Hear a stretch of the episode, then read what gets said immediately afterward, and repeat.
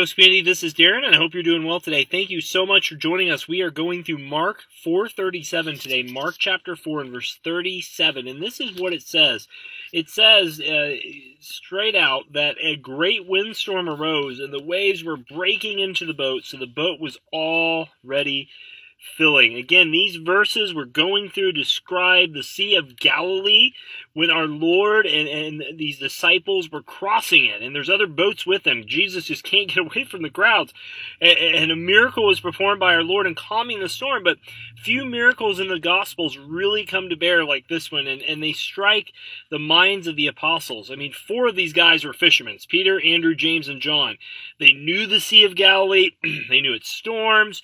They knew it from their youth, and, and so few events contain more rich instruction than this. I just want to focus on this today. You know, uh, as we learn, first off, that Christ's service does not exempt uh, us, his people, from the storms of life.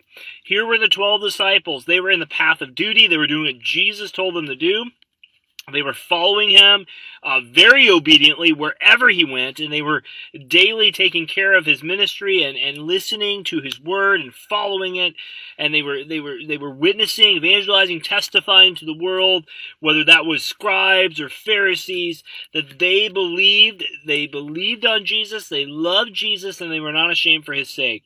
Yet here we see these men in trouble that were tossed up and down by this storm and in danger of being drowned. And guys, I think that's the lesson we have to remember is that if we are true Christians, if we truly have repented and believed the gospel, we should expect nothing every or nothing will be smooth in our journey to heaven.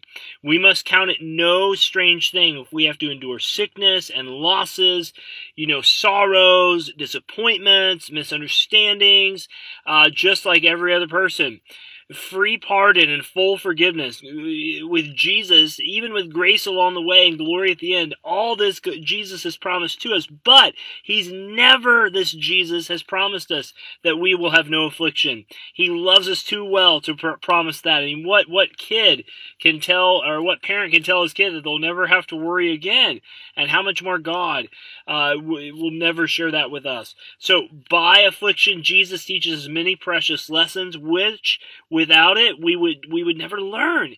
And so we have to go through these storms of times. And so by the affliction that is sovereignly arranged by his hands, he shows us our emptiness. He shows us our weakness. He draws us to the throne of grace. He purifies our affections and he weans us from the world and he makes us long for heaven.